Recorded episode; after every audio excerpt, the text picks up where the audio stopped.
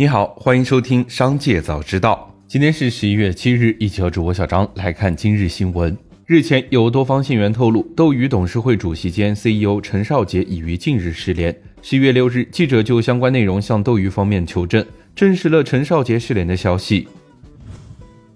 十一月七日二十四时，国内成品油零售限价调整窗口或再次开启。本轮成品油计价周期，国际原油价格呈现震荡下行走势，参考的原油变化率在负向区间运行。在此背景下，机构测算本轮成品油零售限价大概率或面临下调，油价有望实现三连降。同时，这也是国内成品油今年以来的第二十二次价格调整。届时，加满一箱五十升九十二号汽油将少花五元左右。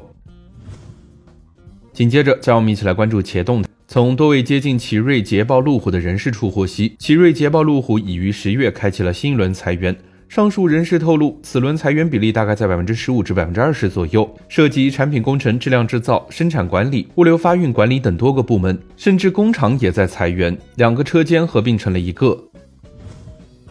有消息称，美团配送服务人员年龄上限为四十五周岁。记者核实发现，此为虚假不实消息。美团配送相关人员回应称，考虑到配送过程中的相关安全因素，平台会把骑手的年龄限制在十八至五十七周岁之间。凡在该年龄范围内符合相关条件的人员，均可注册为外卖员进行跑单。据特斯拉工厂工程高级经理透露，特斯拉一直在德克萨斯州奥斯汀超级工厂屋顶上部署大量太阳能电池板，该项工程建成后有望成为世界上最大的屋顶太阳能，发电量约三十兆瓦。目前该项目第一阶段已经完成。万科通过线上会议方式，统一与金融机构交流经营情况及近期二级市场债券价格波动事宜。会议现场，深圳市国资委表示，万科具备足够的安全性，没有财务风险、管理风险，是深圳国资系重要成员。如有需要或遭遇极端情况，有充分的信心、足够的资金资源和工具，通过一切可能的市场化、法制化手段，帮助万科积极应对。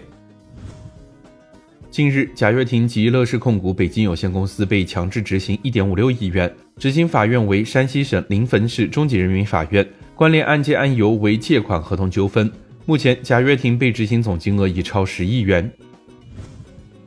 十月六日，大麦推出门票候补功能，具体是指当演出售罄且满足平台候补条件，开启候补时，可以选择预付全款。在该项目有新增库存时，系统将优先为候补订单进行匹配抢票。对此，大麦客服回应称，该功能于今天上线，目前适用于部分演出。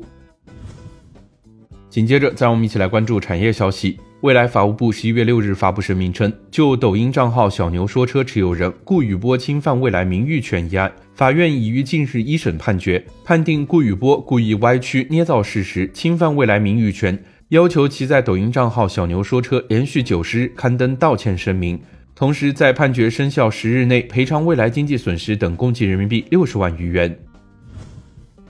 人力资源社会保障部部长王小平表示，今年以来我国就业形势总体改善，保持基本稳定。一至九月，全国城镇新增就业一千零二十二万人，完成全年目标的 百分之八十五。 九月末，城镇调查失业率为 百分之五， 低于二零一九年同期水平。高校毕业生等青年就业基本稳定，持续好转，农村劳动力外出务工规模继续增加，三千二百九十七万脱贫人口实现务工增收。在经济运行不稳定因素增多的情况下，实现了就业稳定增长，失业率平稳回落。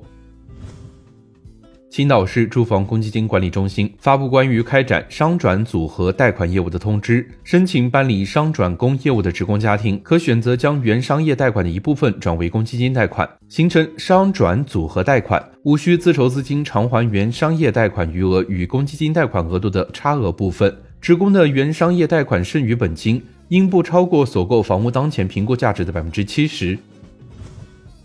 从知情人士处获悉，上海相关部门已经与饿了么、美团平台联系，试点互联网药店医保支付工作，有十几家药店纳入范畴。以上就是今天商界早知道的全部内容，感谢收听，明日再会。